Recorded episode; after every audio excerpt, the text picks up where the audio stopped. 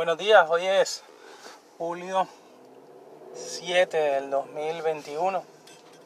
Hoy quiero, yo no soy comentarista de fútbol ni mucho menos, pero quiero referirme al partido de, quiero desahogarme del partido de Colombia-Argentina en el día de ayer, o Argentina-Colombia, como lo quieren llamar.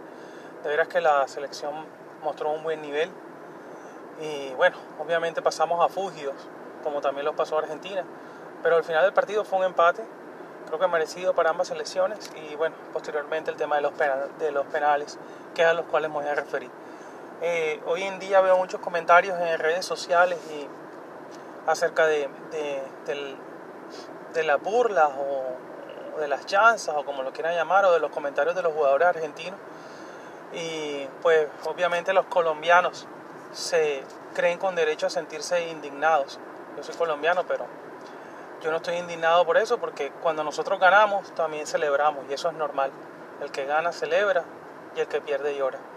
Eh, hace, un par, hace una semana, eh, cuando se derrotó o se sacó a Uruguay de la Copa América por penales, pues también los colombianos hicieron lo mismo. Jerry Mina bailó, hizo un bailecito, se chupó el dedo y todos hicieron las mismas celebraciones. Entonces eso es lo más normal que puede existir. Además siempre ha habido una rivalidad histórica entre Colombia y Argentina. Eh, bueno, pues en el fútbol por, por, por partidos, por resultados, por el famoso 5 a 0 y cosas así, que siempre ha estado ahí. Siempre ha sido partidos a muerte, pero bueno, yo creo que eso no es algo que le debemos dar mayor importancia, simplemente fue cosas que sucedieron en el momento del partido. Eh, muchos de ellos juegan en mismos equipos, muchos de ellos juegan en mismas ligas y más adelante se encontrarán y se saludarán y, y hasta ahí llegó todo. Yo creo que eso no es importante. Lo que sí mm, me parece es que los jugadores colombianos cayeron en la trampa del arquero y el arquero los, los provocó y ellos se dejaron provocar. De cinco penaltis, cuatro el arquero adivinó dónde iban, claramente. Y tres de ellos fueron atajados por este, por este arquero que quienes pensaban que Ospina iba a ser salvador de Colombia, pues no, el arquero de Argentina fue el salvador de Argentina. Y, fue una total desconcentración. Los, penales fueron tres atajados en el mismo, en el mismo, del mismo lado y fueron pateados por jugadores al mismo lado, de excepción de Cardona, que él no pateó contra Uruguay. Pero eh, Jerry Mina y, y Sánchez eh, patearon al mismo lado que habían pateado contra los penales Uruguay.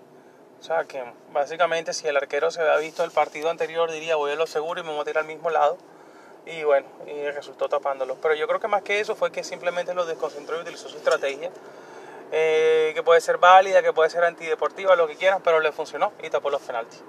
Tenemos que aprender de eso. El único jugador que no se dejó influenciar por esos comentarios fue Borja, quien cogió el balón, no le, prestó mucha atención y simplemente pateó. Y fue el único penalti que el arquero no adivinó. Se tiró a un lado y el, y el, y el balón fue al centro arriba.